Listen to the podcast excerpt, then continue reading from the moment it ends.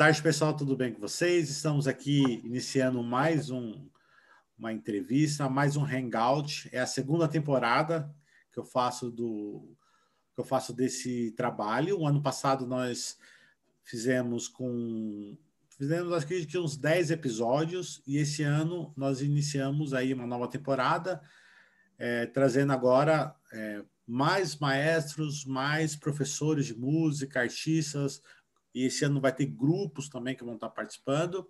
E hoje nós temos o prazer de trazer o nosso querido maestro, Dr. Hermes Coelho, que foi o meu professor na pós-graduação, é um, um, um, artista que, que me influenciou bastante, principalmente na, dentro da, da faculdade, e hoje ele tem um trabalho muito bom em Manaus, Inclusive, ele saiu da pós-graduação para ir para Manaus assumir esse, esse, esse trabalho.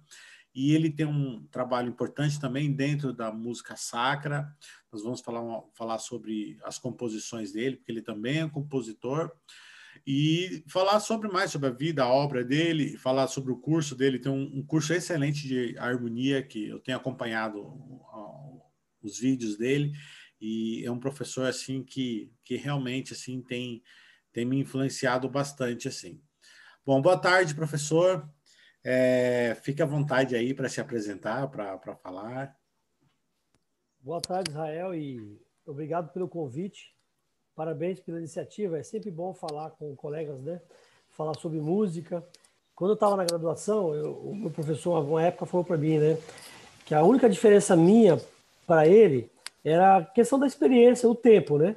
Mas fora isso, a gente estava no mesmo nível de conhecimento de, de atividades. E eu digo mesmo para você, desde a época que a gente teve a oportunidade de trabalhar junto lá na Mozarteum, e trabalhamos lá, foi, foi uma experiência gratificante para mim. E você, como vários outros colegas lá, a gente sabia que estava é, pronto e só estava buscando mais, é, mais é, aprimoramento para poder.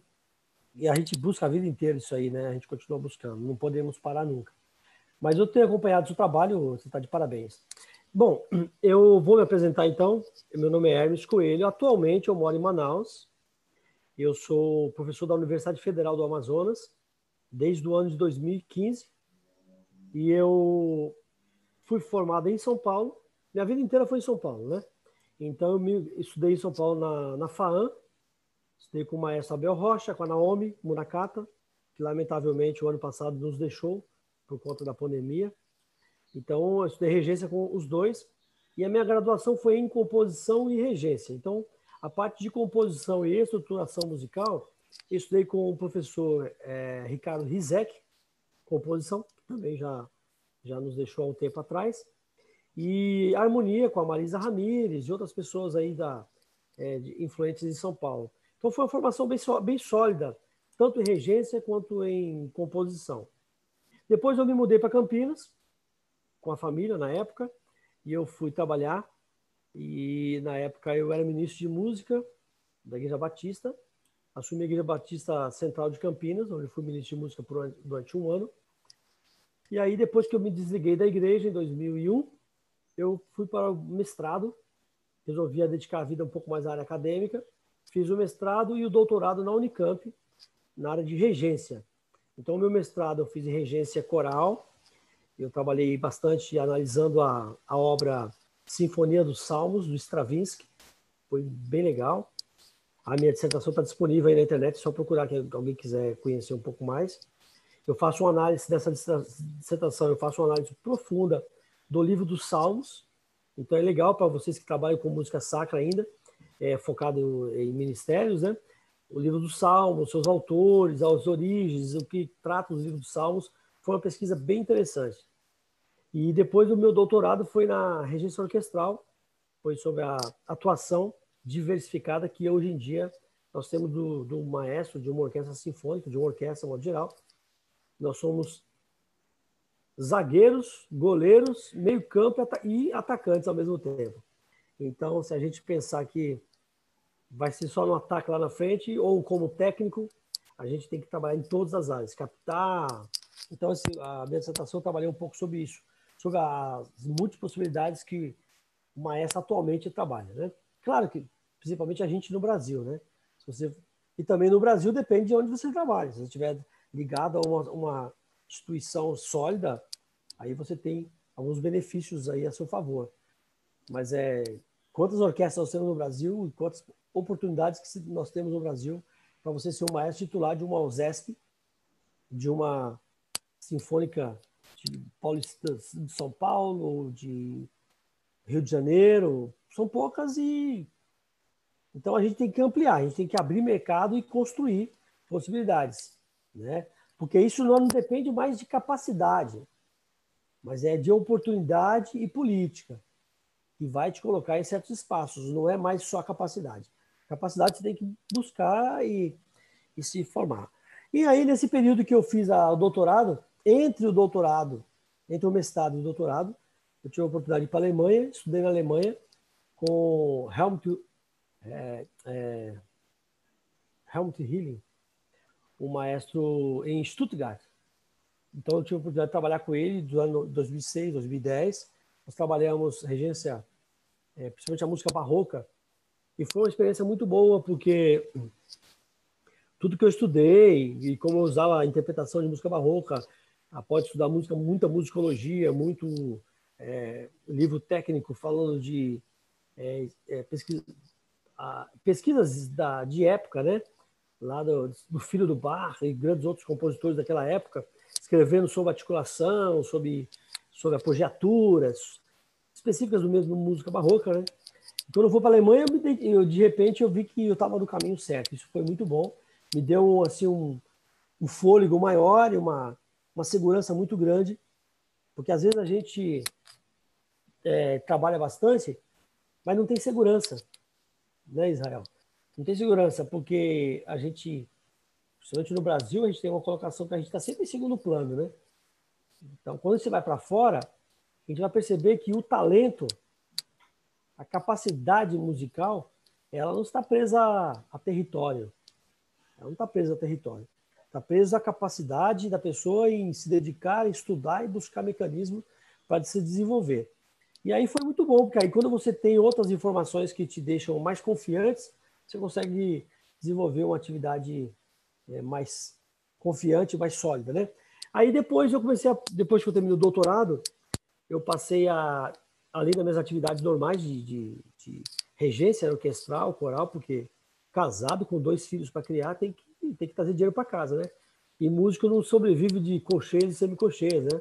A gente não come pentagrama, é, a gente precisa de dinheiro, né, Manuel? O Manuel tá dando risada lá. Ó. É dinheiro para pagar escola para filho, para poder fazer comida para dentro de casa. E as pessoas acham que a gente é artista e, por ser artista, não pode trabalhar, ganhar dinheiro, né? É mercenário. Não, não é mercenário, é profissional. Por que, que um médico nunca é chamado de mercenário? Um engenheiro, um advogado nunca é chamado de mercenário. O músico, quando quer, não, eu só trabalho por dinheiro. É mercenário? Não, não sou mercenário, sou profissional. Eu só trabalho se me pagarem para trabalhar de graça eu não vou trabalhar. Entendeu? A não ser que eu queira fazer um trabalho social, um trabalho que eu esteja me doando, aí é decisão minha. Não que eu tenha que fazer isso. Mas a primeira coisa é trazer comida para dentro de casa. Né? A gente está vivendo um momento muito difícil para nós. Eu, graças a Deus, graças a todos os trabalhos que eu fiz e concursos e tudo mais, eu consegui estar nesse momento dentro de uma universidade federal. Eu sei disso, que eu tenho a garantia do meu sustento lá. Porque se eu não tivesse isso, eu, eu falo com meus filhos, como nós estaríamos agora? Né? Porque a situação está complicada para vários colegas que a gente tem, tem solidarizado, tem tentado ajudar, divulgando, buscando apoio, porque está complicado. Mas assim, músico não sobrevive né, de, de ar. Nós somos profissionais, exatamente igual qualquer outro profissional, que exige dedicação o tempo inteiro, aprimoramento, estudo, dedic... o tempo inteiro tem que estar estudando, dedicando. Por que regente? Aqui é um grupo de regentes aqui, Israel? A maioria é. Pois é. Regência, meu amigo, a gente tem que buscar repertório o tempo inteiro, tem que estudar repertório o tempo inteiro, tem que comprar partitura o tempo inteiro. Coral ainda você consegue, mas orquestral você não consegue nada. Tem que comprar. Você consegue uma coisa, ó, ICMS, ISMLP lá, uma coisa mais que seja antiga, uma coisa mais nova, você não consegue. Mesmo assim, é um material que você tem que estudar, tem que para você buscar, tem que ter uma partitura sua primeiro e assim por diante. Então, na verdade, aí a partir desse momento que eu terminei o doutorado, eu passei a fazer, a fazer o meu trabalho, além do meu trabalho, eu passei a fazer concursos em vários lugares do Brasil, buscando a colocação, né? Então, em 2013, eu fui convidado para ser o maestro reger um concerto no Teatro Amazonas e do Coral do Amazonas. E eu fui reger um concerto lá no Amazonas, porque eu estou hoje, hoje estou em Vila Velha, como eu falei no começo, estou a passeio aqui. É, então eu fiz o concerto lá e aí gostaram. No ano 2014 eu passei aí durante vários períodos do ano. Foi o período que eu estava dando aula com Israel, inclusive, que a gente estava lá na, na Mozarteu em 2014. É isso, né, Israel? 2014. Aí eu, no final de 2014, eu fui convidado para dar uma masterclass de regência na Universidade Federal do Amazonas. Estava acontecendo o CIMA, que é o Simpósio Internacional de Música na Amazônia. E aquele ano foi em Manaus. E aí, dentro do CIMA, eu, eu ministrei uma semana de workshop de regência coral. De manhã eu trabalhava no Teatro Amazonas com o coral do teatro, estava preparando umas peças, uma peça de é, Shostakovich, não é, de Tchaikovsky e outra de, de, de outro compositor lá polonês, que esqueci o nome dele agora. E aí nós, e à tarde eu ia para o FAM fazer esse masterclass. Aí gostaram do meu trabalho, me falaram que abriu o concurso no começo do ano, porque tinha um professor se aposentando na mesma área que eu, de regência, tudo mais, de harmonia. E aí eu vim prestar o concurso em Manaus, fui prestar o concurso, né? E tiveram 12 candidatos, então não foi uma coisa preparada para mim, não. Foi um concurso é, é, sério, até porque eu, eu, jamais concordaria com algo preparado, porque eu sofri muito com isso, os concursos que eu fiz aí. E aí eu fiz o concurso, pelo, pelo fato de ser de doutorado, acabei abrindo uma margem de vantagem na pontuação de prova de títulos. E aí foi muito bom. Eu estou aqui desde. Estou aqui não, né? Estou em Manaus há seis anos trabalhando com a Universidade Federal. E lá nós temos uma orquestra sinfônica, temos o coro de câmara, que eu criei para trabalhar com a orquestra sinfônica. E a gente, então, está na luta aí, ministrando aulas e trabalhando como, como maestro. Desculpa, Israel, acho que eu me alonguei um pouquinho aí. Não, não, aqui fica à vontade. É, bom, é, antes de a gente retomar, quero agradecer as pessoas que estão chegando agora, tá? Muito obrigado, tem bastante aí é, maestros aí do Brasil inteiro, pessoal pessoal que está aqui, alguns já me avisaram que estão só ouvindo, só que não vão poder participar, que estão só ouvindo, mas obrigado aí pela presença de todos vocês, tá? Vão preparando as suas perguntas, vocês podem jogar suas perguntas lá no chat, tá? E a gente vai fazendo, e no final do bate-papo aí vocês vão, vou abrir o microfone para todo mundo aí, para que vocês possam é, é, conversar com o maestro, fazer suas perguntas, tá? Mas se vocês quiserem fazer qualquer pergunta durante o bate-papo, vocês ficam à vontade aí, só escrever no chat que eu vou, eu vou, vou lendo aí para o pessoal. Maestro, então vamos, vamos voltar um pouquinho lá, lá para trás. É, eu, queria, eu queria começar falando é, sobre propriamente sobre regência. Né? Porque uma das, uma das coisas que mais me influenciou e me influencia muito na minha aula de regência na aula que eu dou hoje de regência, que foi influenciado principalmente pela sua forma didática de mostrar, é, mostrar a, a técnica, mostrar as escolas de regência, mostrar o que tem que estudar, como estudar e o que fazer. Porque ah, eu já, já fazia aula de regência antes de entrar lá na faculdade, e a, e a maioria dos cursos de regência que eu participo é, é o repertório e você se vira. Você tem que, você tem que chegar lá para os cursos de regência que existem, né? Esses cursos livres, né? Você tem que chegar lá com, já tem que saber os padrões. Você tem que chegar e com o repertório da mão. Vamos estudar Beethoven, vamos estudar Stravinsky, vamos estudar é repertório. E lá na faculdade é, você montou um programa bem legal de como estudar regência a partir do zero e você construindo isso. E eu tenho tentado fazer esse trabalho, né? Eu queria que você falasse um pouquinho como é que você pensa o estudo da regência, como é que você pensa é, e, e, falar um pouquinho das escolas também. é bem legal que você conta como é as escolas de regência que existem no mundo, para a gente começar a abrir um pouco a mente aí. Legal, legal. Bom saber que você tem trilhado nesse caminho aí. Deixa eu só fazer um comentário antes, estou vendo aqui iPhone de Jackson. Jackson, que, o Jackson que está aqui é o. Porque eu tenho um colega também na Universidade Federal do Amazonas, que é um amigão meu, que é o Jackson Colares. Eu divulguei lá na universidade, não sei se é ele que está aqui, se é algum outro colega seu chamado Jackson também aqui. Jackson. Se for, gostaria que ele falasse aí no chat. É, eu tenho, eu tenho um amigo que chama Jackson, mas não sei se é ele, é um colega de trabalho aqui, coordenador é. do projeto, então eu não sei quem é. Se fosse meu colega, eu ia até apresentá-lo aqui para vocês. Mas aí, voltando à questão da regência, é... pois é, Israel.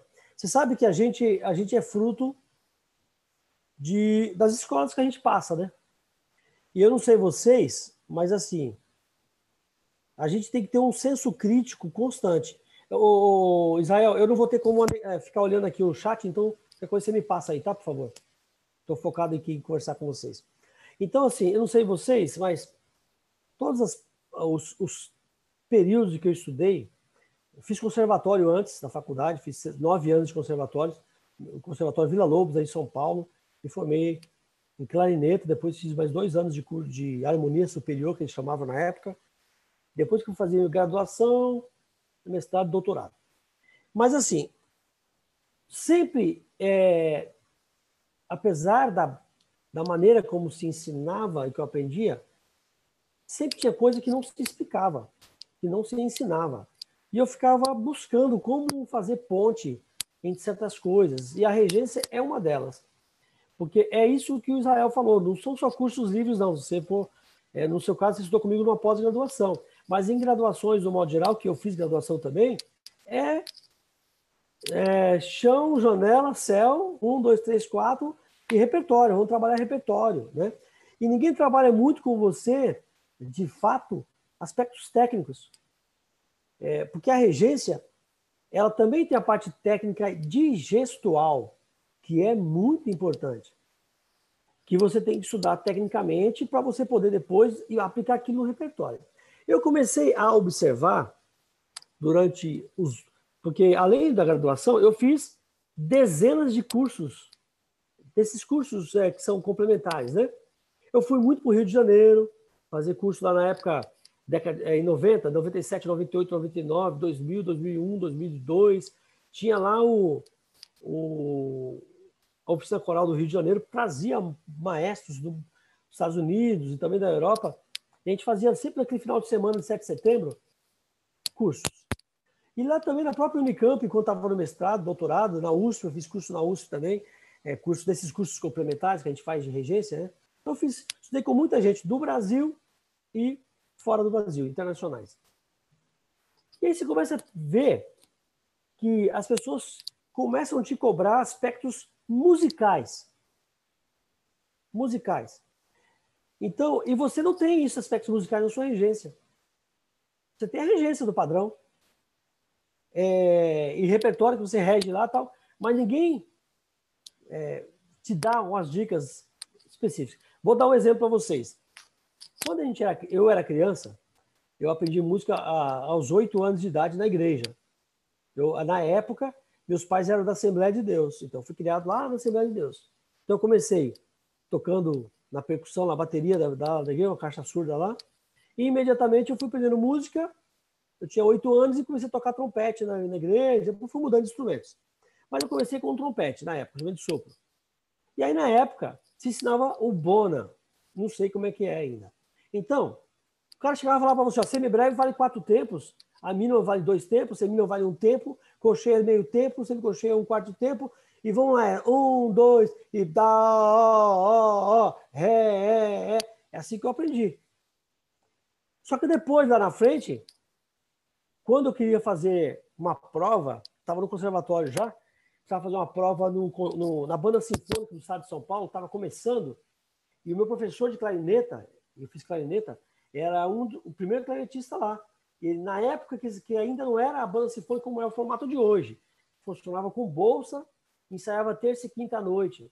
E ele queria me levar para lá. E eu acabei não indo porque meu pai não deixou e eu obedeci ao meu pai, na época eu não fui. É, porque meu pai não queria que eu fizesse música como profissão, né? Música para ele era só para fazer na igreja, mas é para eu trabalhar com outra coisa para ganhar dinheiro. Essa é a visão que se tinha antigamente. E, e aí, eu precisava fazer uma prova que eu ia fazer uma prova para essa banda sinfônica, e eu peguei uma partitura que tinha um monte de mudança de forma de compasso. E eu não sabia como fazer aquilo. Eu só sabia fazer quatro tempos na semibreve, dois tempos na mínima, tudo mais. E aí foi que o, o meu professor do conservatório também não sabia. O professor que eu fui pedir, aí ele falou, pô, mas como assim essa partitura toda cheia de compasso? Porque esse maestro era um maestro da, da Força Aérea, Azor Massambani, alguém conhece, que era da Assembleia de Deus do, aí acho que Belém. E ele, então, também não sabia me dizer na época. Porque estava acostumado a tocar música militar, pô. E que só 2x4, 4x4, 2x4. Então, quer dizer, eu não sabia. Aquilo me frustrou bastante. Depois, na faculdade, eu fui entender um pouco mais disso aí. Só que acontece, até você se livrar, o que eu quero fazer a ponte da regência é isso, é isso. Até você se livrar de semibreve, que vale quatro tempos, dois tempos, funde a sua cabeça. Quando você pega um compasso composto, aquilo não funciona mais. Como é que é o 9 por 8, um 6 por 8? E, e compassos irregulares. Um compasso é 9 por 8, outro é 3 por 8, outro é 4 por 4, 2 por 4, 1 por... Pô, você não sabe o que fazer com aquilo. 5 por 1. Né? O que você vai fazer com aquilo? Então, é difícil. Por quê? Porque, primeiro, a gente aprende ler clave de sol, decora. Mi, sol, si, ré, fá. Né? No máximo, clave de fá. Eu só aprende a clave de sol. E aí você decora as linhas para a clave de sol. Quando você conhece lá na frente que existem sete possibilidades, e você fica perdido. Dificulta muito mais. A regência é a mesma coisa. Quando a gente vai para a regência, o que normalmente as pessoas ensinam é você marcar tempo, fazendo pulsação no, em cada tempo. Bate, ou faz um clique, bate cada tempo, bate cada tempo. Só que se você não usa musicalmente, é a última coisa que você usa musicalmente, é isso. 90% do que você faz de música e da música em geral, ela é legato expressivo. E você não consegue fazer uma música expressiva porque você só sabe fazer contagem de tempo clicando. E esse clique não serve para nada quase. E aí eu todo todo todo o masterclass de regência que eu ia fazer, o maestro falava: "Não, não, legato, legato, legato, legato expressivo". E eu ficava: "Caramba, mas eu estava tão preocupado em reger o tempo, fazer o quaternário, o binário, e sempre que eu banho, aquilo começou a fazer, pô, mas tem coisa a mais, então eu estou perdido aqui no negócio. Eu preciso buscar mais coisa, musicalmente falando. Né? Foi aí que eu buscando, como eu disse para vocês, sempre a gente vê algo que está faltando. E aí eu entendi que a música ela acontece de forma expressiva. Fazendo uma analogia, a interpretação musical ela se dá 90% de horizontalidade e pouca coisa de verticalidade. A música acontece horizontal. Então, a onda sonora, ela acontece assim, ó. Ela não acontece assim. Ela tem também as suas, as suas nuances para cima e para baixo, mas ela acontece assim, ó. Você olha para o mar, as ondas vêm, elas vêm, mas elas vêm nesse quebram, mas elas caminham. Olha para o rio, ou quando o mar está calmo, a coisa está sempre tendo as suas oscilações, mas horizontais. Então a música acontece horizontalmente e não verticalmente. O que, que é vertical? Estacato. Contratempo. Entendeu? ataques esforçados. Isso acontece verticalmente. Mas você toca uma música inteira staccato? Não. Você toca uma música inteira pizzicato? Tem até algumas peças pequenas, pizzicato pouco, que você brinca, plum, plum, plum, plum, plum, plum, plum, tudo bem. Mas você vai, imagina você tocar o tempo inteiro pizzicato. O tempo inteiro staccato não existe. O tempo inteiro com acentos não existe. Senão não, ele perde o efeito. Né? O acento vai acontecer o tempo inteiro, mas não é, com todas as notas. Então você tem. Então talvez você está tendo acentos, mas não o tempo inteiro. Aí eu comecei a pensar muito sobre isso. Você vai para a música barroca, ela acontece como se fosse uma, um, uma maquininha de costura, todo mundo fala, né? Que ela. Beleza. Então a música barroca, ela funciona com esse clique o tempo inteiro. A maioria. Os movimentos lentos, já nem tanto. Mas quando você vai para música romântica, como é que você vai ficar dando cliquezinho para música romântica? É, eu uso como exemplo sempre a oitava sinfonia, a sétima sinfonia do Beethoven, segundo movimento.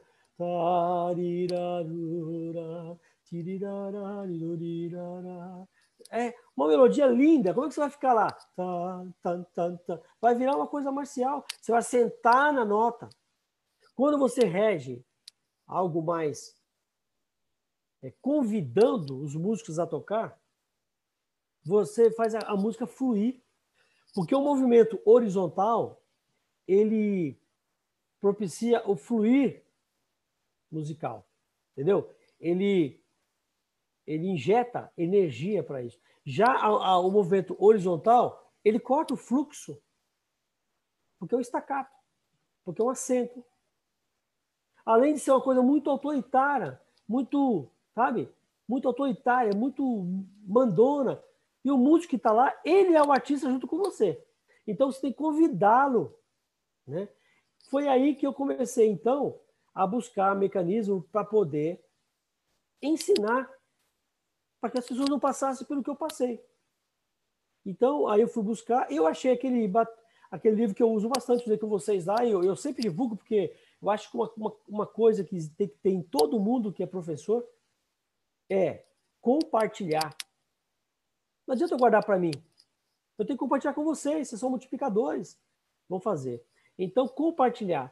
Então, não tem porque eu guardar segredo para mim. Ah, isso aqui eu vou guardar porque só eu sei. Isso é besteira. Né? Quanto mais se doa, mais se tem. Né? Tem que doar. Então, tem um livro que eu usei muito, que eu uso muito e nas minhas aulas de regência, que é do é, Francisco Lara Navarro. Francisco Lara Navarro. Esse cara é muito legal. Vou até escrever o nome do compositor aqui na no coisa, para quem quiser. Francisco Lara Navarro. Esse autor aí, é, ele, ele tem um curso online, ele é espanhol. Esse livro está em espanhol. Mas se você entrar lá, chama Los Segredos del Maestro, que eu uso muito como referência. Eu usei na época também com, com Israel. Los Segredos del Maestro. Pô, tá em espanhol, mas não se preocupa, leia em voz alta que você entende tudo. Dá certo. Parece. Mas assim, eu achei legal porque ele trabalha com uma técnica chamada factum firmus, que é uma expressão em latim. Factum firmus. Factum firmus. Escrevi para vocês aí. Que é essa escola da regência horizontal. Entendeu? Essa regência que sai dessa coisa vertical. É muito legal ele dá muita dica. Então, é, nesse curso, nesse, nesse livro, eu entendi com o trabalho dele cada gestual. Então, eu poderia, posso falar para um aluno assim: olha, como é que você quer que soa isso? Com tal gesto, com tal gesto ou com tal gesto? Então, o aluno sabe o que ele vai usar. Sabe? Porque a nossa regência ela tem que ser musical. Ela tem que refletir música. Vou fazer uma pergunta interessante. Alguém de vocês aqui faz dança? Gosta de dançar? Eu acho que praticamente ninguém, né? Se tiver um aí, ou dois. Tem que dançar, gente. Nós, como maestros, temos que dançar. Eu, há dois anos, para três anos, que eu faço aula de dança de salão. Acredite se quiser. Eu danço muito. Já ganhei até troféu de dançar, como dançarina aqui, ó aqui em Manaus, lá em Manaus, dança, dançarino de forró. Parece besteira, não parece? Mas não é. O que a dança faz com o nosso corpo, com a consciência corporal, e nós que somos músicos e maestros, que temos uma noção de condução musical, a gente vai, maestro e maestra também, né?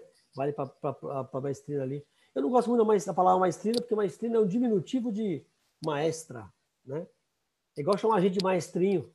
É maestrinho, ninguém gosta, né? Então é maestra, não é maestrina, é maestra. Grande regente. Então isso, oh, legal, quem, quem oh, Israel já colocou ali link, o links ali, ó. Joia, show de bola. Pode baixar esse livro que é gratuito, tá? O livro dele aí, No Segredo do Maestro, é gratuito. Você baixa na internet lá. É... Então, o maestro, maestra, a gente conduz, no caso da maestra, na, na dança ela é conduzida. Você tem um conduzido e condutor, né? É, às vezes, quando dança mulher com mulher, uma mulher tem que conduzir. Mas, assim, na regência a gente conduz. E o que a condução exige? Antecipação. Você tem que antecipar o que você quer musicalmente. Se você não antecipar, não adianta para nada a sua regência. Se você está junto com a orquestra, com o coro, ou atrasado, que é pior ainda, você está tá lá fazendo o quê? Né? Então, você tem que ser tão importante na frente que as pessoas tenham medo de não te olhar. Medo, entre aspas, tá, gente? Não é medo, na verdade. É, é, elas ficam preocupadas. Se não te olhar, porque elas podem perder alguma, alguma informação importante, porque você está passando informações. Que são trabalhadas onde? No ensaio, tudo bem. Mas elas são importantes. Porque o seu gestual é convidativo e faz com que você produza música na, rege na regência. Então, nosso gestual da regência, ele antecipa a música. Na dança, teoricamente, a gente aprende que o nosso movimento corporal ele é precedido da dança, da música. Vem a música e a partir da música você dança. É, perfeito. Só que condutor na dança, no caso o cavalheiro, quase que 100% das vezes, que está conduzindo a dama na dança, ele é como o maestro, ele tem que antecipar o movimento da dama. É muito legal isso. Você tem que antecipar, porque se você não antecipar, você perde o tempo da música. Então, se eu quero que a dama dê um giro, eu tenho que, antes, eu tenho que dar o giro da dama. Porque se eu não fizer ela dar o giro, a condução do giro, ela não vai fazer o giro no tempo da música. Então, ela se assemelha muito. Na dança, nós temos várias coisas que parecem com a música. Por exemplo, na música, você tem a gógica, que é essa flexibilidade do andamento. A gente não arranja a música do começo ao fim, da mesma levada, do mesmo tempo. Ela tem possibilidade que você acelera, que você desacelera, acontece o tempo inteiro isso. Na dança é a mesma coisa. Por mais que seja um forró, que seja uma salsa, seja uma bachata, que do samba, samba de gafieira, que, que o ritmo da, da bateria do grupo é um ritmo fixo, na dança não é. A dança flutua por cima disso. Isso fica mais claro quando você dança. É... A dança que dança lá na Argentina, que chama, gente? Falou agora. Tango. Então, fiz, fiz um bom tempo aqui de aula de tango. O tango, ele é a regência perfeita, porque ele é, ele é livre sob o, a pulsação. Você não, tam, não dança no tempo da música. Você flutua com a gorda. A regência é a mesma coisa. Você não rege no tempo da música. Você rege por cima da música. Você conduz a música. Tem momentos que você vai reger mais rápido do que a música vai acontecer. Porque você está antecipando. Tem momentos que você tá, parece que você está mais lento que a música. Se vocês assistirem vídeos de grandes maestros aí na. Hoje a gente tem essa possibilidade da internet. Parece que ele está regendo fora de tempo, para quem não conhece. O que esse cara está regendo? porque ele está antecipando o gestual. Então, é muito importante essa, essa coisa corporal na regência. Então, é muito importante na hora do estudo da regência você saber o que tecnicamente você precisa melhorar para alcançar tal resultado. É isso que Israel estava falando. A gente trabalhou é, detalhes técnicos para produzir um resultado musical específico.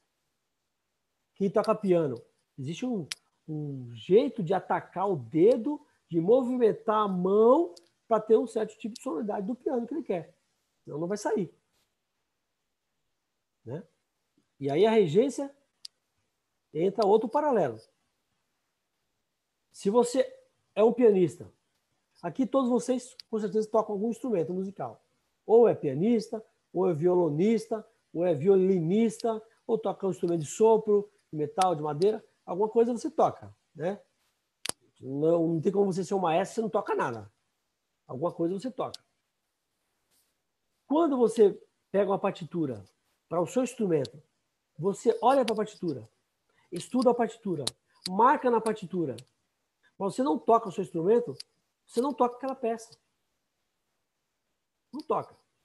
Então, você vai tocar um concerto para piano, vou dar um exemplo do piano aqui, só estudando a partitura, e vai tocar pela primeira vez, na hora do ensaio geral, você não vai fazer isso. Mesmo que você tenha estudado a partitura. Você precisa fazer o quê? Sentar e tocar o piano. Marca na partitura, toca piano, toca piano. E a gente que é regente? A gente não está com a orquestra na nossa frente. A gente não está com cor na nossa frente. a gente senta, a gente estuda, lê a partitura, marca tudo. E aí? Vai reger na hora do ensaio? Não. A gente tem que reger em casa. Sozinho. Imaginando uma orquestra. Imaginando o coro. É assim que você estuda a regência.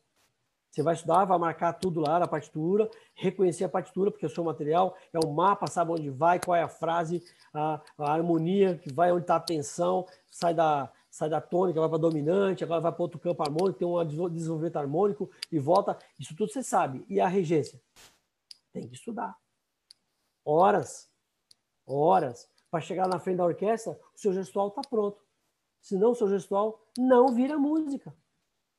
Assim como um pianista não pode olhar para a partitura e falar, não, está garantido, já posso tocar esse concerto, já sei que, que tem. Não sabe, ele tem que ir lá e tocar, porque o seu mecanismo, o seu mecanismo, o seu corpo, a fisiologia do seu corpo precisa se acostumar. A sua fisiologia gestual tem que se acostumar com a música. Saber o que você vai reger antecipadamente. Saber onde está a orquestra. Ah, aqui está a flauta, aqui está o boé, aqui está o fagote, ali está o tímpano, ali estão os trombones, aqui está o cello, contrabaixo. Eu sei onde está tudo isso na minha cabeça. Eu vou reger nas entradas, sabendo, olhando, convidando para. Se eu não tiver essa cabeça, quando eu der o primeiro acorde, eu entro em pânico na frente da orquestra, porque veio um som tudo quanto é lado que eu não esperava. E eu não. Só estudei, mas não sei de onde vem a flauta. Eu não sei onde, onde está o, a trompa. Então eu tenho que criar todo esse mecanismo aí. Isso aí, Israel. Ótimo, é, é, é difícil convencer os alunos de regência a estudar regência. É, eu fico impressionado. Uai. eu fico impressionado Uai. com isso. ó, eu já fiz vídeo, eu falo, gente, ó, não adianta você vir na aula de regência e não pôr em prática é, o, que, o que você que você está aprendendo aqui, né? Eu, eu, estudo os padrões gestuais todos os dias. Eu faço 4x4, 3x4, e é uma coisa que, que, que você falou na, nas aulas, e eu peguei isso. Eu acho que o grande segredo de eu ter ido tão bem na, na pós-graduação é que eu acreditei em tudo que os meus professores falaram lá e pus em prática. E eu comecei a ver o resultado no meu gesto que ele começou a ficar mais expressivo, começou a ficar mais técnico, graças, é, é, graças a essa, é, essa questão de pôr em prática. Porque eu vejo que muitos alunos de regência não estudam regência, não estudam padrões, não estuda, se preocupa tanto com o repertório ou fazer um monte de curso, aí chega na frente da orquestra e não consegue se comunicar, não, não sabe dar uma entrada, não sabe. E eu estou falando gente já que que já rege já, né? Então, eu acho que essa palavra aí foi, foi fundamental, fundamental. É, aqui, inclusive, maestro, tem um, que até escreveu aqui no chat, aqui tem um, um representante lá do Belém, lá, o, o, o querido maestro Hamilton, ele é um dos coordenadores lá da Escola de Música do Belém, que você falou lá do Massambani, né? Do... Ah, lá do, do maestro Azor Massambani.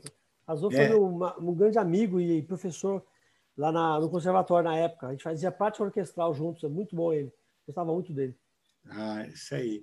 Bom, mestre, aproveitando é, esse nicho já que nós falamos de regência, eu queria falar agora de três assuntos que eu acredito que estão interligados na sua vida, que é o coral, compo, composição e música sacra. É, porque nós temos aqui pessoal de coral também está assistindo.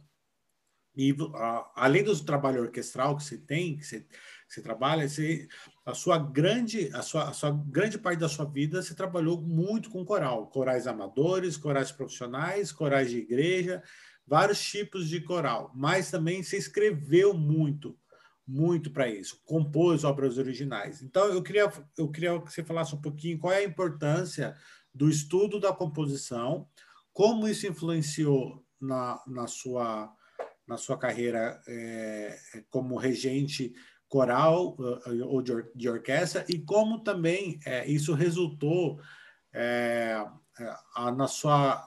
Eu, eu tenho até hoje, na construção de um inário. Você tem um inário Acho que você fez para a igreja presbiteriana ou foi para a Batista? Não lembro agora. Não, ele era, ele é, é independente, ele é, Indep... é de música sacra. É uma, uma, uma, uma, música sacra, que eu achei muito interessante aquilo lá. Como é que você chegou nessa, na, na conclusão de escrever esse cenário? Então, queria englobar já essas três, três perguntas aí. Legal. Não, então, com relação a, a, esse final aí que você falou, esse é um projeto que eu tinha em 1998, 99, eu, eu fiz um. Eu fiz muitas aulas. Eu não fiz aulas, na verdade, eu participei do seminário. Quem fez aula com ele foi meu pai, com o João Wilson Faustini. Faustino é um regente presbiteriano, já bem idoso, deve estar com uns 90 anos por aí. Meu pai estudou regência com ele.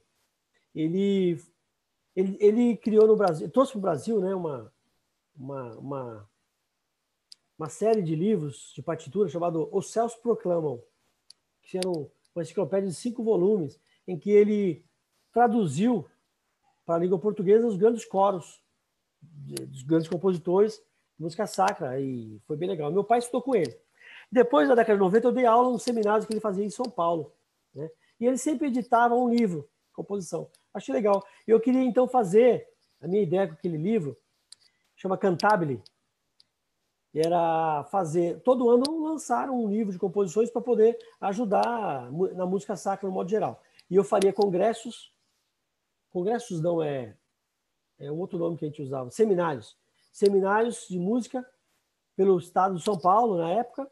E, e todo ano fazia. Eu cheguei a fazer alguns, inclusive. Depois eu dei uma parada, mas aí eu continuei compondo é, música sacra. Para entender isso aí, eu tenho que voltar na minha infância. Meu pai era regente coral. Então, o meu avô também é, foi regente coral. Meu pai é regente coral. Era regente coral também. E aí eu fui criado nesse ambiente. Quando a gente era criança, eu sou já um pouco mais velho que todos vocês aqui. Então, na época, a Assembleia de Deus que a gente frequentava não permitia ter a televisão em casa. Era proibido. Então, quem tivesse televisão era tirado lá, suspenso. Então, meu pai não tinha televisão. Esse era um fator. Outro fator era a condição financeira. Eu nasci em Minas Gerais, nós mudamos para São Paulo, eu tinha oito anos. Então mudamos para São Paulo, meu pai arrumou um emprego em São Paulo e veio para cá. Com seis filhos, então meu pai. Era uma situação muito complicada, financeiramente falando. E aí eu peguei, é, meu pai ensinava a gente a cantar. Então, a gente não tinha televisão, não tinha o Big Brother para ficar assistindo, né? Então a gente ia assistir, fazer ensaio. Meu pai pegava o inário e a gente ia cantar.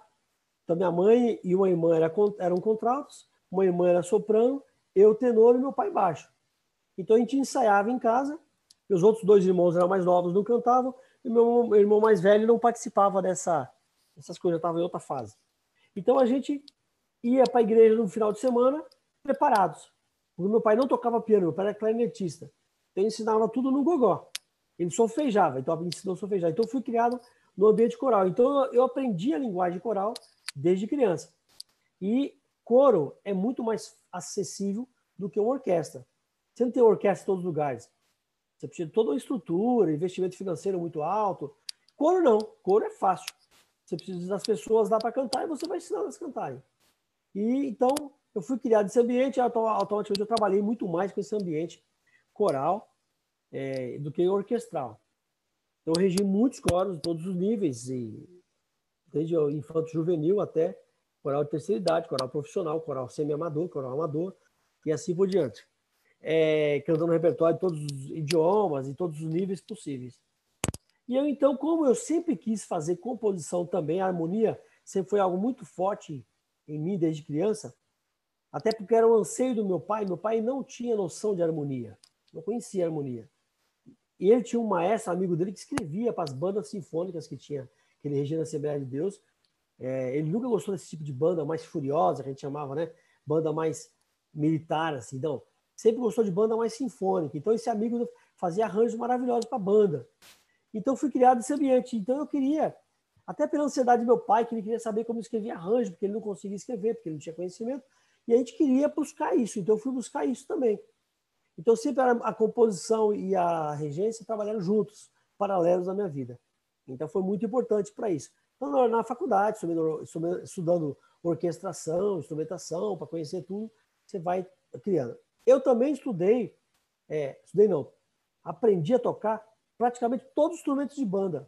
Como meu pai era regente da banda, aparecia alguém para o trombone e aí ele, ele dava o trombone para a pessoa. Eu tocava trombone. Aí mandava eu tocar trompete. Aí depois via um trompetista, eu ia para o sax. Ele me ensinava o sax. Aparecia o saxofonista, ele mandava para o baixo tuba. Depois bombardino. Então eu fui aprendendo todos os instrumentos de orquestra. Tocando. De banda, desculpa. Tocando. Ele ensinava as escalas. Papapá, a um pouquinho. Já ia para o ensaio da banda tocar outro instrumento. E eu tocava. Né? Moleque, pô. 10 anos, 11 anos, 12 anos. Tem, tem muita facilidade para as coisas. Aí no coral, é, eu comecei a fazer muito arranjo para coral no começo da faculdade, porque era normal. Eu tinha mais acesso a coral do que a orquestra. E eu comecei a escrever arranjos lá. Até que um professor meu da faculdade falou assim: Você está fazendo outro arranjo? Eu falei: É, estou fazendo arranjo aqui. Ele falou: Por que você faz arranjo? Eu falei: Não, eu quero aproveitar o coro. Ele falou assim: Por que você não compõe? Você fica fazendo arranjo em cima de outras músicas. Comece a compor as suas próprias músicas. Você tem competência para isso. E aí eu comecei a fazer composição. Arranjo é legal, mas composição é mais legal. Você tem a sua, a sua e o que, que é arranjo? Você pega uma melodia pronta e faz uma composição em cima daquilo. Porque arranjo está na linha da composição. Só que você não é o autor da melodia. Na época do Bach, isso era normal. Pega os corais de Bach, nenhuma melodia é dele. São harmonizações dele. Então, agora os coros, ou coros, ele fazia as composições. Então, naquela época deles, não importava muito o autor da melodia. Pegava a melodia e não se chamava de arranjo fazia composição a partir dali. Tema, variações. São arranjos hoje que a gente fala, em cima de, um, de uma melodia. Então eu passei a me dedicar a, a arranjos, depois a composições musicais. Como eu tive sempre uma visão, uma vida, formação muito grande de música sacra, a música sacra sempre foi muito presente na minha vida. E é uma música muito gostosa de se fazer, né? Texto bom, baseado na Bíblia, textos sacros. Então é gostoso você fazer composições sobre isso aí. E em Campinas, quando eu mudei para Campinas, no final de 1999, em 2003 eu comecei o Festival de Música Sacra. Eu fiz 12 anos consecutivos, 2013 a 2014. Em 2015 eu parei porque eu já estava em Manaus. Eu teria continuado, continuado. Então, assim, foi bem legal essa questão. E eu compus muita coisa. Em 1997, vieram os os cantores portugueses para fazer um trabalho junto comigo no coral do Clube Alto dos Pinheiros que eu regia. Então era um grupo de cinco irmãos cantores. E um deles era um padre cantava na Capela Sistina. E lá em Roma.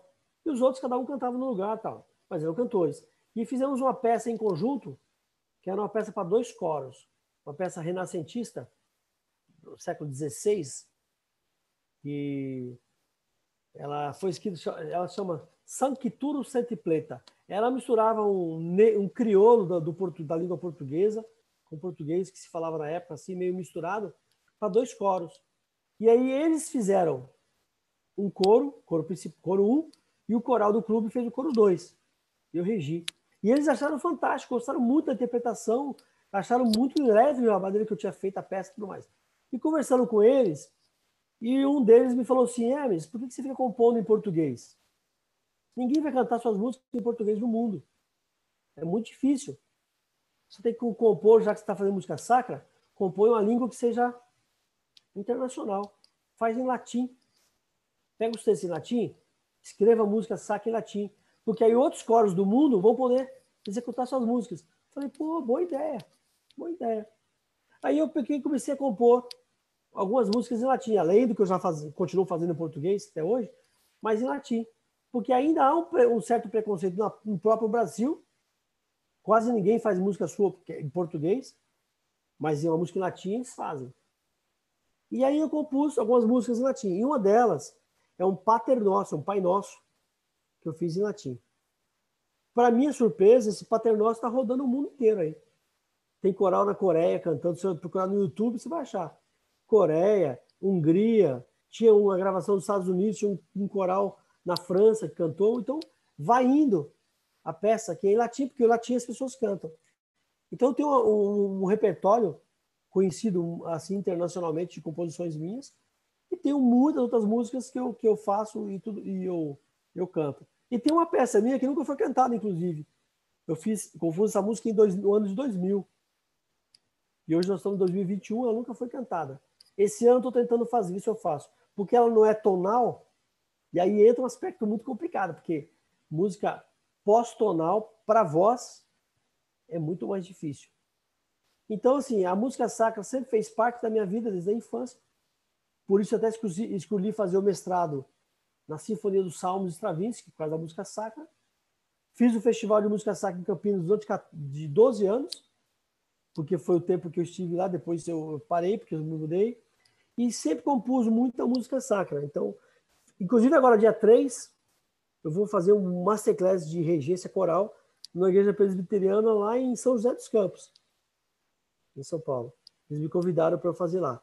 Em janeiro agora eu participei de um da pós-graduação, dei um curso de regência 1 e 2 na UNASP, que é da Universidade Adventista de São Paulo, em Engenheiro Coelho. Fiquei o final de semana, domingo, segunda e terça, de manhã e de tarde. Curso intensivo de 36 horas de regência híbrido. Tinha gente presencial e gente online. Foi bem legal, bem interessante, trabalhando música sacra, praticamente música sacra. Então a música sacra é isso, ela, ela sempre fez parte da minha vida e aí me influenciou também nas composições. Mas deixa eu fazer uma pergunta. É, duas Todas. perguntas. É, é, primeiramente, o, esse curso em São José, ele vai ser aberto ao público ou vai ser só para o pessoal da, da igreja? Não, em princípio, ele vai ser focado no coro da igreja, mas aberto, como ele vai ser praticamente online, até porque fechou tudo aqui para baixo, né? Eu talvez tenha um grupo lá presencial, mas a grande parte das pessoas é, estarão é, estarão lá, a grande parte estará lá é, virtualmente, eu posso te passar o contato da pessoa lá? É porque eu moro é... perto, né? Eu moro, eu moro em Mogi, São José é perto. De repente é, eu vou ter uma visita lá. É, eu vou te passar o, o contato da, é, é, do Nil. Se você conhece o Nil, eu te passo o contato dele é, e você pode entrar em contato. Na verdade, eu vou até botar o, o número dele aqui no grupo vocês falam com ele, porque ele me falou que ia ser aberto é, às ah. pessoas de fora, né? E ele está divulgando isso. Eu vou passar o telefone dele aí para vocês. Eu só já pegando aqui que eu estou passando. E o, Nil. e o Kemuel falou que estava lá na, acho que no, na Masterclass da Unasp. Falou que estava ótimo. Kemuel, o nome eu lembro. Cadê? Eu saí aqui para. Ah, achei, achei vocês de volta aqui. Tinha sumido aqui. Ah, o Kemuel, eu lembro do nome dele lá no, no curso lá. Que bom que gostou. O Nil estava lá também. Então, o Nil, ó, contato do, do Nil aí. Eu acabei de passar para vocês aí, ó. Nil é de São José dos Campos, tá? Mestre, como é curtinho, posso, posso, posso mostrar o Pater Nostri? Pode, você está com ele aí, pode compartilhar. Qual que você está fazendo? Da Coreia? Da Coreia. Pode colocar aí. Compartilhar minha tela aqui, então tem que tem dois minutos de música, um pouco mais que isso. O... Coreia do Sul, isso aí. Isso, Collegium Vocale Bundang. Terceiro concerto anual. Está escrito lá.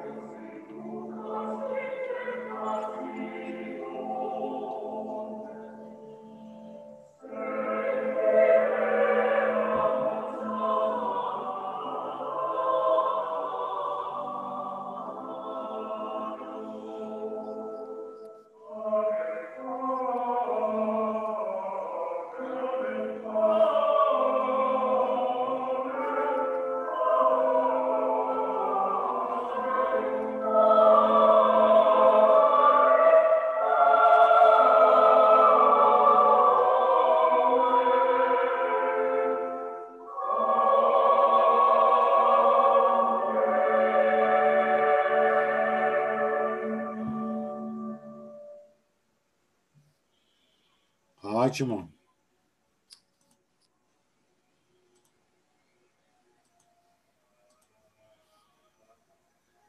Pessoal que está dando parabéns aqui no chat. Epa, obrigado.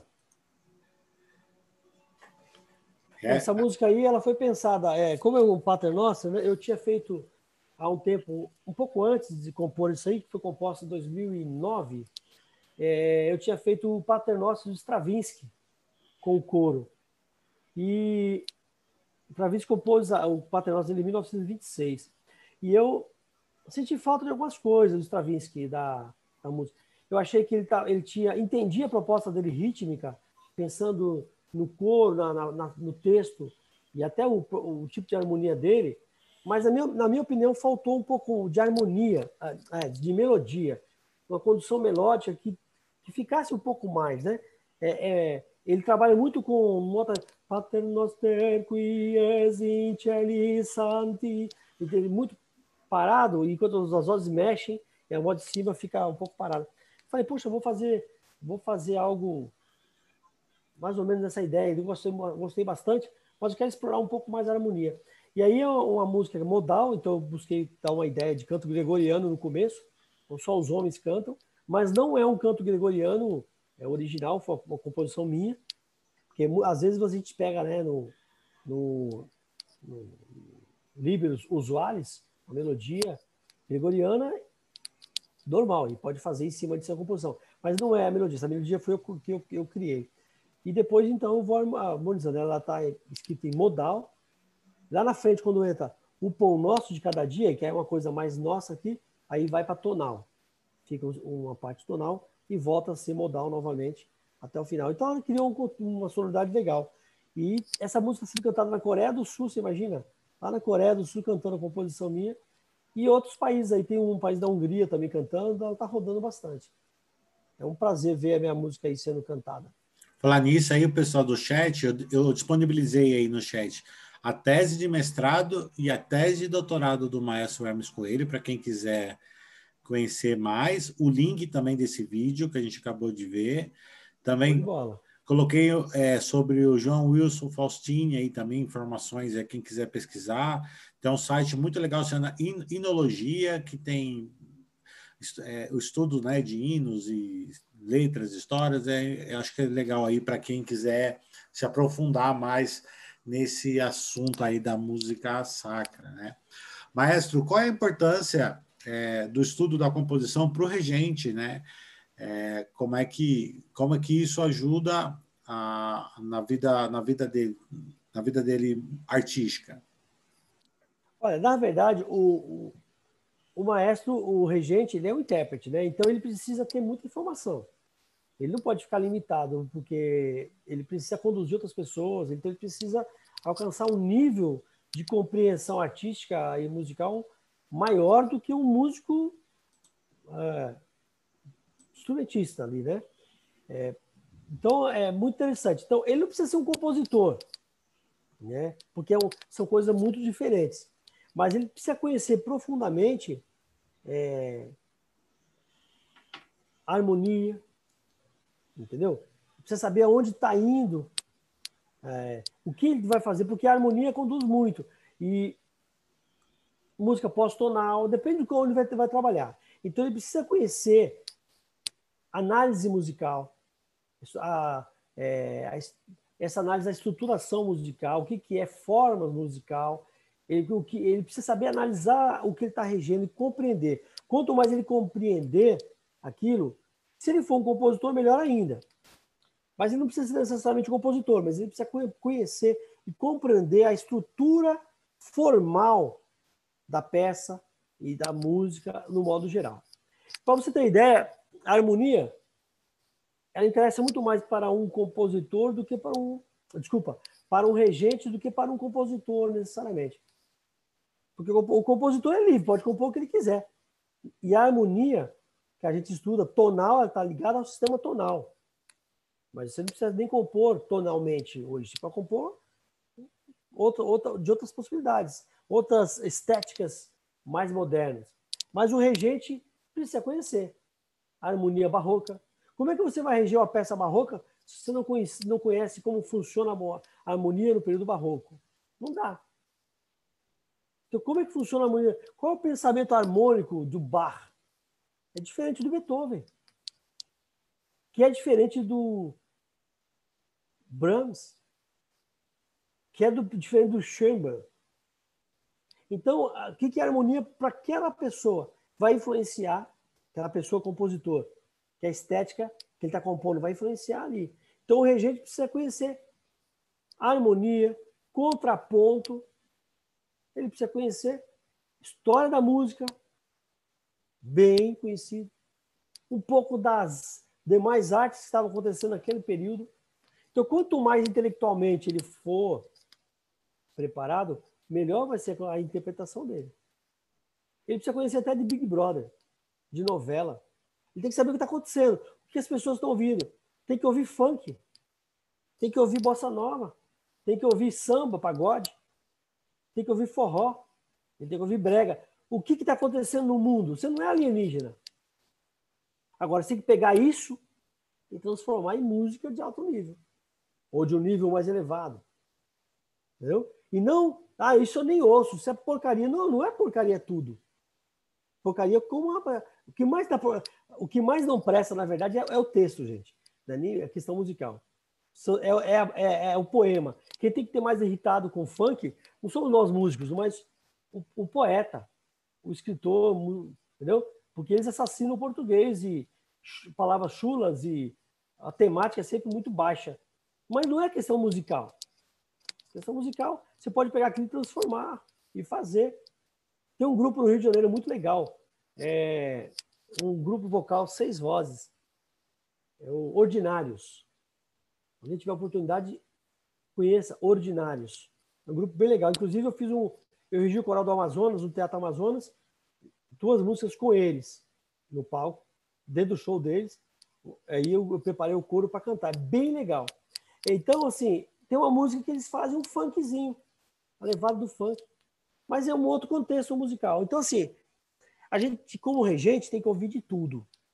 E depois é trabalhar interpretação. Ah, o Abel Rocha, mesmo quando eu fazia aula com ele, ele regia é, ópera e show das Zizi Posse. Fez direção musical do Edson Cordeiro, de show do Edson Cordeiro. Ele regeu o concerto do Alexandre Pires na época, e na época eu era estudante. Isso me influenciou muito. Versatilidade, entendeu? A gente tem que, como regente, tem que. Outra coisa, é, quantos corais profissionais a gente vai ter a oportunidade de trabalhar na vida? Pouquíssimos. Então, se você se focar só em coro profissional, você não vai conseguir trabalhar.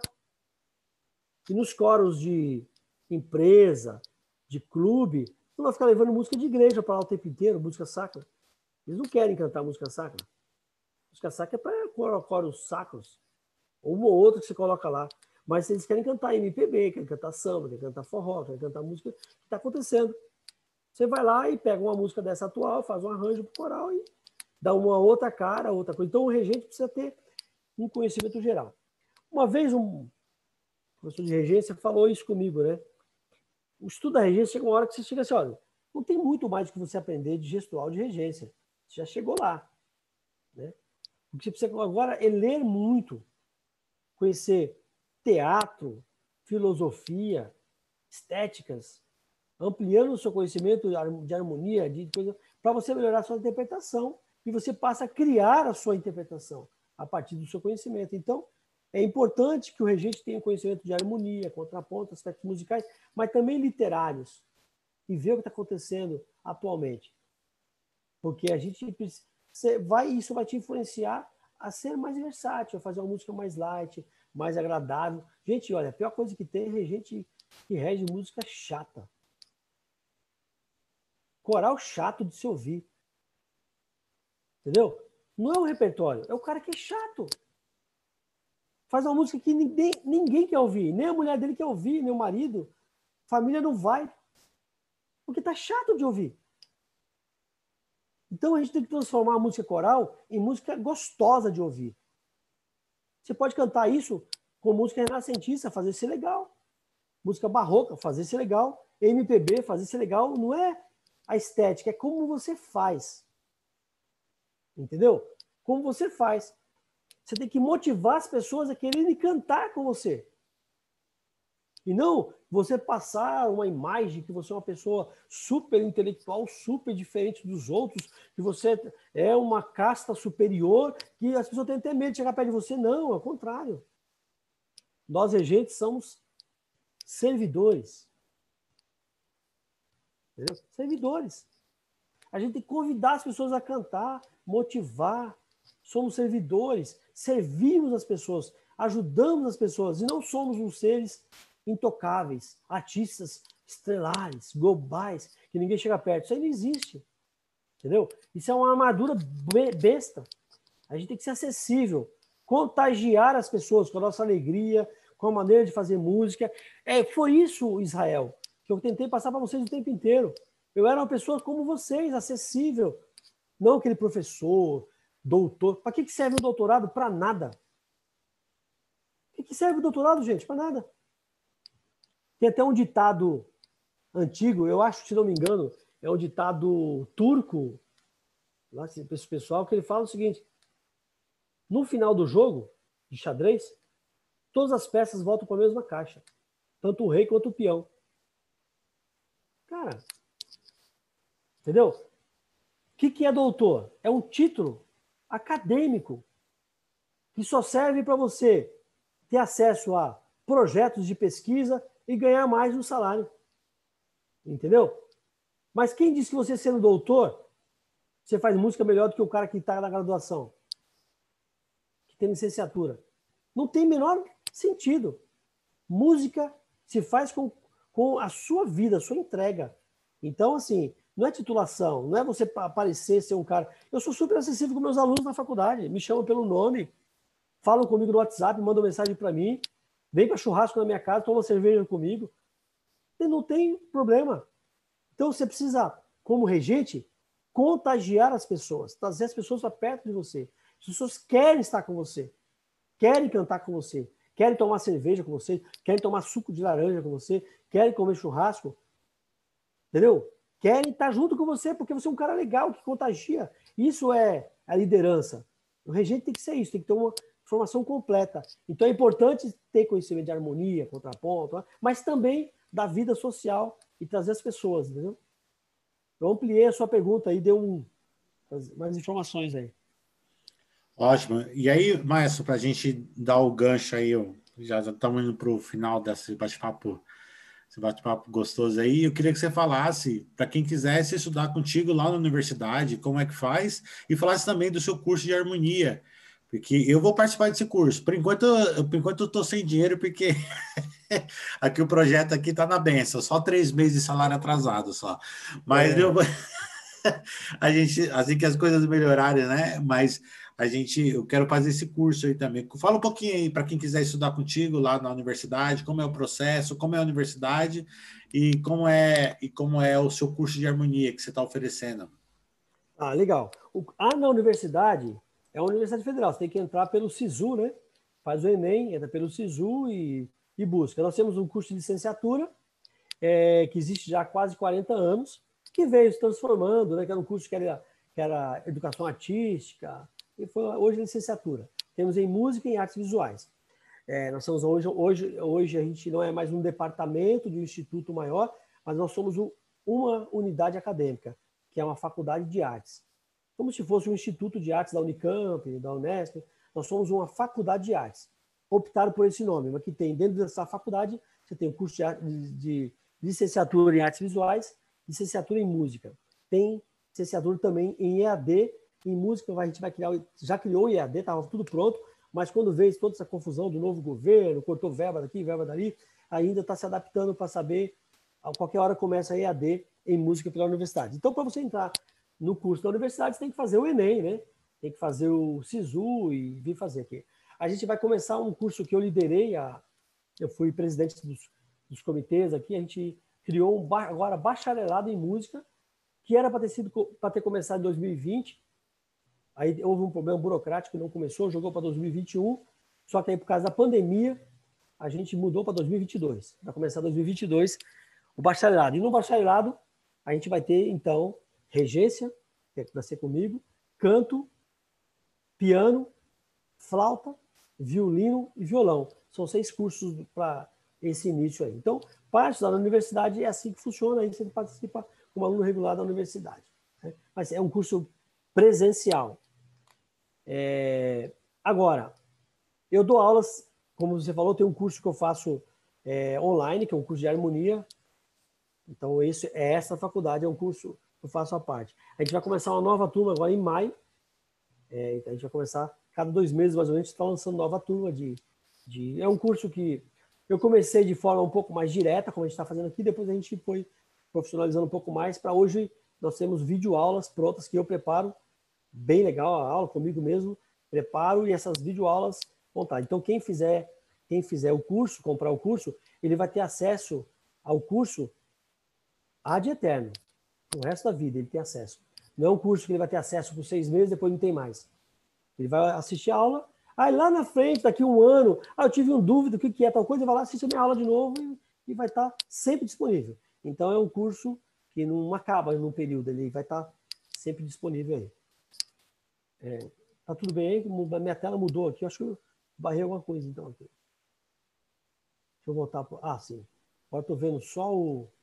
É, eu compartilhei o seu canal no YouTube aqui, que tem uma live que fala sobre harmonia, ah, então você compartilhou, por isso que eu assustei aqui minha tela. Tá? é, eu tenho aí várias. É, tem essa live, eu, de vez em quando eu faço lives, eu tenho um grupo de WhatsApp. Se alguém quiser participar desse, grupo, pode participar desse grupo. Eu mando informações sobre lives. Às vezes eu dou dicas de dia, de, de coisa de harmonia, respondo perguntas de alguma pessoa que queira e divulgo as minhas lives. E quando tiver cursos novos, eu também eu divulgo no, meus cursos novos aí. Em meu canal de YouTube, pode entrar no meu canal, né? Lá nesse canal você vai ter, você pode se inscrever, que me ajuda se inscrevendo, e pode acionar o sininho para receber. Eu divulgo meus conceitos e algumas aulas, algumas, algumas coisas que eu vou colocando aí no, no meu canal. É importante ter. Então, assim, além da harmonia, eu dou aula particulares também na esse grupo, né? Eu dou aula particular de, de regência, online, contraponto, a própria harmonia. Se a pessoa quiser fazer aula particular, ela também vai fazer aula particular comigo é, online. Aí a gente vai combinar horários. Estou com um aluno, por exemplo, agora do Rio de Janeiro, tem um aluno lá de Manaus, outro do Rio de Janeiro. Inclusive, agora vou vou estar tá, em Vila Velha, mas vou dar aula para ele quinta-feira aqui, então a gente vai é de regência isso aí. Então a gente vai se adaptando também à nova tecnologia. Quem quiser fazer aula particular comigo, estou à disposição, tanto de harmonia como regência, é, e a gente se adapta à, à metodologia aqui. E na universidade, a gente tem lá os trabalhos com Aí tinha um alunos, sim, uma turma de 50 alunos, 35, depende de cada turma que tem lá, a gente vai fazendo lá. Está tudo online no momento, por conta da pandemia, né? Então agora a gente retoma o período, dia 29, agora começam as aulas, mas 100% online por enquanto. Não pode nem pensar ainda em fazer. Mesmo que não há estrutura física é, de, é, de sanitária também, para se ter aula hoje presencial e correr esse, o risco de contaminação. Manaus, em começo do ano, foi o top da pandemia, morreu muita gente, foi perdi muitas pessoas queridas e próximas, conhecidas. Aí agora lá deu uma diminuída, aqui para o Sudeste a coisa complicou, né? Então, tá assim, a gente está com alto risco aí, não dá para correr riscos, colocar as pessoas em risco. O aluno vai de ônibus para a universidade, então fica muito mais difícil. Então, Mas, tem muitos que têm parentes com comorbidades, então é complicado. Mas online vai acontecer. Mas o seu curso está na Hotmart, é isso? Onde é que o seu curso? É do Hotmart. É, uma plata... é tipo uma plataforma para postar aulas, né? Fazer esse... É, a pessoa que foi. É, ela está fechada agora, né? É só quando eu abro para o curso, né? Então, quando eu abrir agora em maio, a gente vai divulgar, a pessoa entra lá na Hotmart, lá ela faz o pagamento, cartão de crédito, a gente vai colocar boleto também agora, no parcela como ela quiser parcelar lá, e lá ela tem acesso à plataforma inteira com todos, todas as aulas online lá. Ah, ótimo. Então, maestro, eu vou abrir agora para perguntas para o pessoal, para a gente aproveitar esses 10 minutinhos aí finais aí. Para quem quiser fazer perguntas, tirar dúvidas, conversar com o maestro. Então, vocês estão. Eu vou desmutar aqui. Quem quiser falar, é só abrir o seu microfone aí e pode já fazer a sua pergunta que o maestro aí vai estar à disposição. Aproveitem. Senão vai ter que pagar, hein? Vai ter que fazer o curso lá. Cadê? Alguém, alguém? Ah. Oi, Israel. Ô, meu maestro, diga aí. Obrigado. Obrigado por essa aula e é que nós acho que todos aqui estamos no momento de trabalho, eu tenho um intervalo agora, mas eu, eu teria muitas perguntas para falar pro, perguntar para o maestro aí, né? Pela competência dele. Mas eu fiquei feliz pela, pela trajetória dele, como ele ele fez as, toda essa parte de coro, de orquestra, a, a vida dele com banda. Achei muito interessante, fiquei muito feliz. E eu tenho, eu, eu sou um músico é, amador, né? Porque agora faz muito tempo que eu não, não toco mais profissionalmente, tem outra outro segmento. Mas como eu estou envolvido com a orquestra da igreja lá no Belém, né? E, e então eu tenho aprendido algumas coisas com coro, com Weiner, que, que estudou com outro maestro. E é, mas é a mesma linha do que o maestro Hermes Coelho falou. E eu achei interessante, até anotei aqui para falar para eles depois, porque o Sueldo, sempre me fala alguma coisa da música horizontal. Amigo, está muito marcado, está muito marcado. E eu achei interessante reforçou. Muito obrigado, mais pelo seu sua disposição, pelo seu tempo e pelo seu currículo também. Também gostei muito da sua fala do, do pós-doutorado, doutorado, aí isso aí não vale nada. O senhor fala muito, né? Que o que vale mesmo é você fazer com conhecimento e competência. Muito obrigado e parabéns. Exatamente. Obrigado, Israel. É Hamilton, né? Isso, Hamilton Galvão. Hamilton Galvão. Beleza, Hamilton. Muito obrigado aí pelas suas palavras. É, mas é isso mesmo, né? É, a gente tem gente que coloca a sua titulação entre ela e as pessoas, o que é uma grande besteira, né? É uma grande besteira porque é, ou você está para ensinar ou você está para aprender. A gente está sempre compartilhando, a gente não, não, ninguém é melhor que ninguém, entendeu? E titulação, ela não é forma de tratamento. Ninguém deve ser tratado pelo. Por... Ô, doutor, isso é não existe isso. Doutora, doutorado não é forma de tratamento. É titulação acadêmica só, entendeu? Então, assim, quando você chama uma pessoa de doutor, ou que te obriga a chamar, você já coloca uma barreira entre você e aquela pessoa. Né? Desnecessária. Então, é, e não quer dizer muita coisa. A gente conhece também muitos doutores de, de música não sabe nada porque ele vai pesquisar um assunto específico. Mas quando vai fazer música, ele fala: Meu, eu esperava tanta coisa de música, doutor em música, né? e o cara não sabe nada. O cara não consegue fazer nada.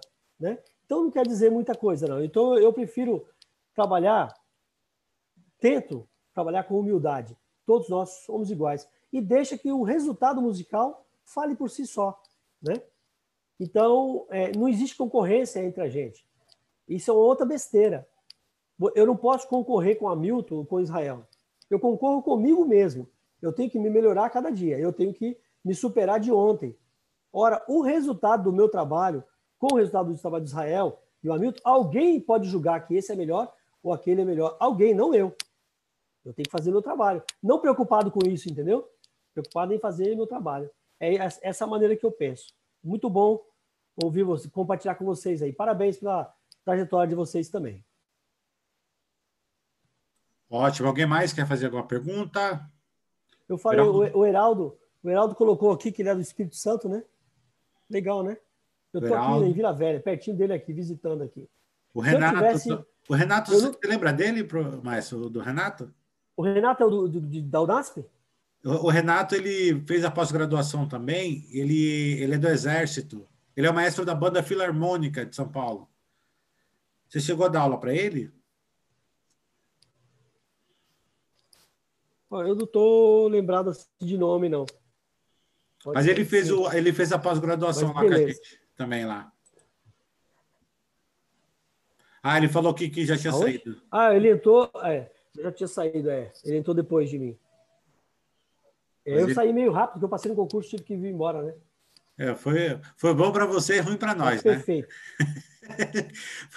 foi, bom, foi bom para você é, e ruim para nós. Em um aspecto, sim. É, alguém Mas mais... eu deixei alguém competente lá para poder. Ah, sim, sim. Mas foi tem um bom. colega lá muito bom.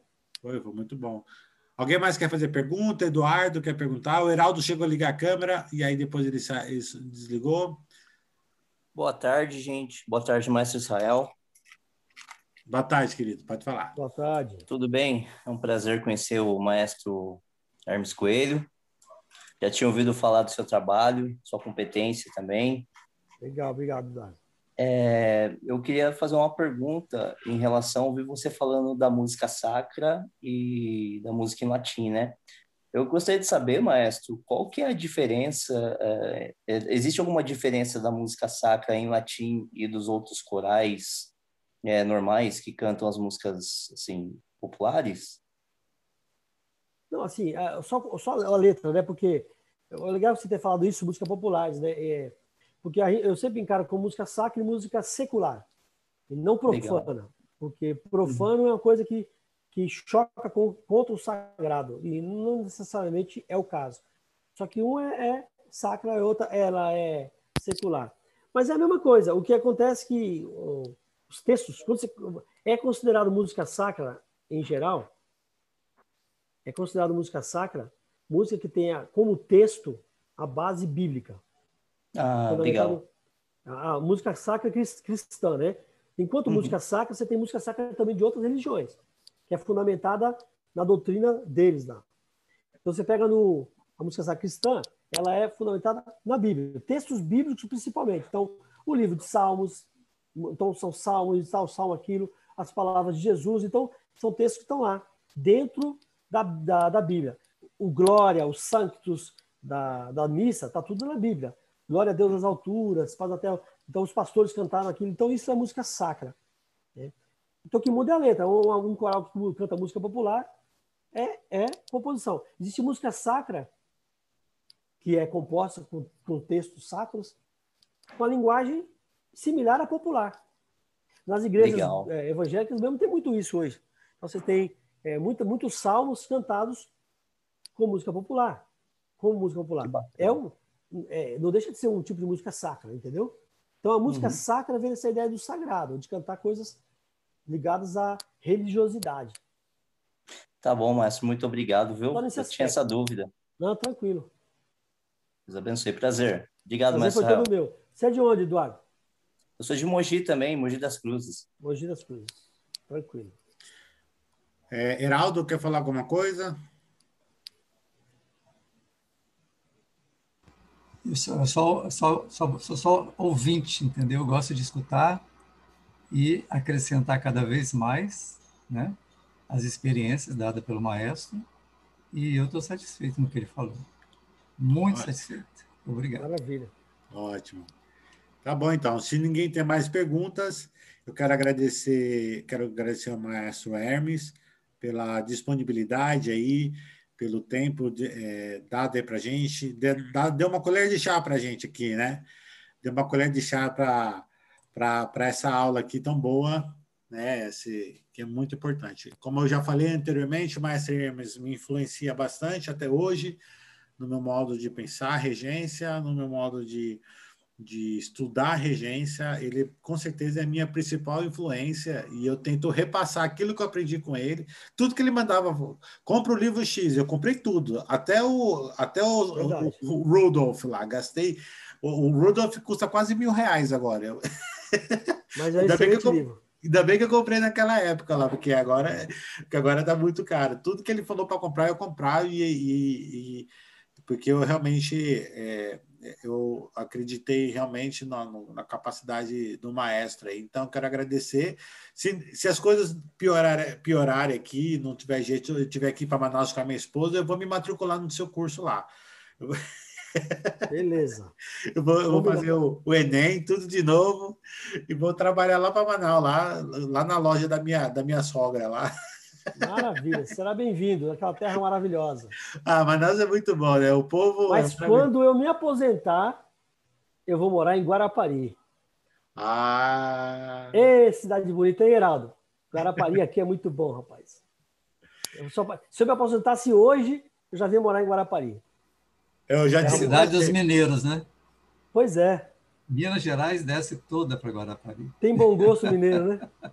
90% da população de Guarapari é de mineiros. Aí, ó. Vou me sentir em casa. Eu já tive o prazer de estar em Guarapari e Vila Velha também, então eu sei que é bonito Vila aí. Velha aí. também, é. é. Vila Velha. Aí Não esqueça da muqueca capixaba, né? Muito boa, muito boa. Não é baiana, é capixaba. É capixaba, é diferente, sim. Mas, Israel, muito prazer. Obrigado pelo convite. Eu gostei. estar falando com vocês todos aqui. É, estou sempre à disposição em outro momento. Depois, quando você for disponibilizar isso, me passa o link para ajudar a divulgar também, para ajudar a movimentar o seu canal também que você estiver trabalhando aí. Parabéns pela iniciativa. É muito bom, é muito enriquecedor isso aí. Ah, ótimo, obrigado, maestro. Então, acesse o canal do Maestro Hermes, se inscrevam lá, curtam, assistam os vídeos dele. Ele também está nas redes sociais, no, no Instagram e também no, uh, no, no, Facebook, ele tem a página profissional dele lá. Sigam ele. É, quem quiser conversar, se informar mais sobre os cursos dele, vão lá. Olha lá, arroba Hermes Coelho. É Instagram com, isso aí. Com G, G no final. É. Aí com, você pode ir lá achar ele no Instagram, que ele está postando sempre, fazendo live no YouTube. Tem umas lives maravilhosas, empréstimo modal lá. Tem, a aula dele é muito boa de harmonia. Eu recomendo altamente, altamente, porque ele é da escola da Marisa Ramires, né? Então.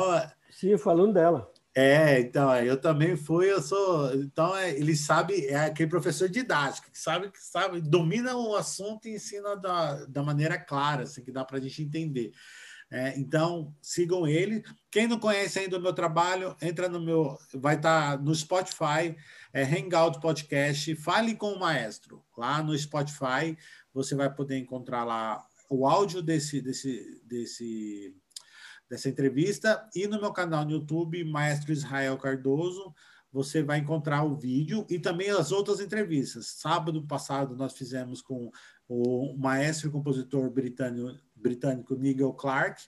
E sexta-feira agora eu vou estar, vai estar, vou estar falando com o maestro Naber Mesquita, também trompetista da Orquestra Sinfônica de Campinas.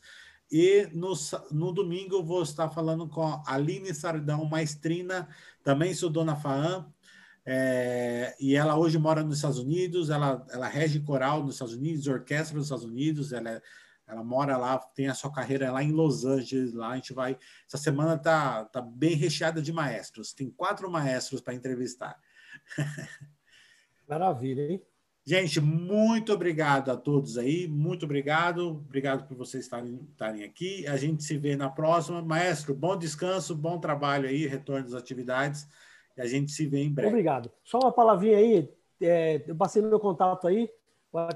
WhatsApp, quem quiser, estão tá, me perguntando sobre arranjos, sim, eu disponibilizo na hora. Arranjos, composições, que precisar, é só falar comigo lá. Estou à disposição. Um abraço para vocês e tenham uma ótima tarde aí, todos. Desculpa te cortar. Você tem ainda aquela, aquele livro com suas músicas sacra? Tem onde aquele lá, é, eu só fiz. Aquele lá não está vendendo mais porque acabou, né? Fiz só mil. Tem só um, um pouquinho assim. Mas ah, eu tá. posso disponibilizar os arranjos, tem umas coisas que eu posso enviar. Não tem problema, não. Ótimo, então. Muito obrigado, então, maestro. Tenha um ótimo dia. Obrigado Escolha. a todos aí. Um abraço, é prazer. Até mais. Valeu, gente. Obrigado, Israel. Tchau, tchau.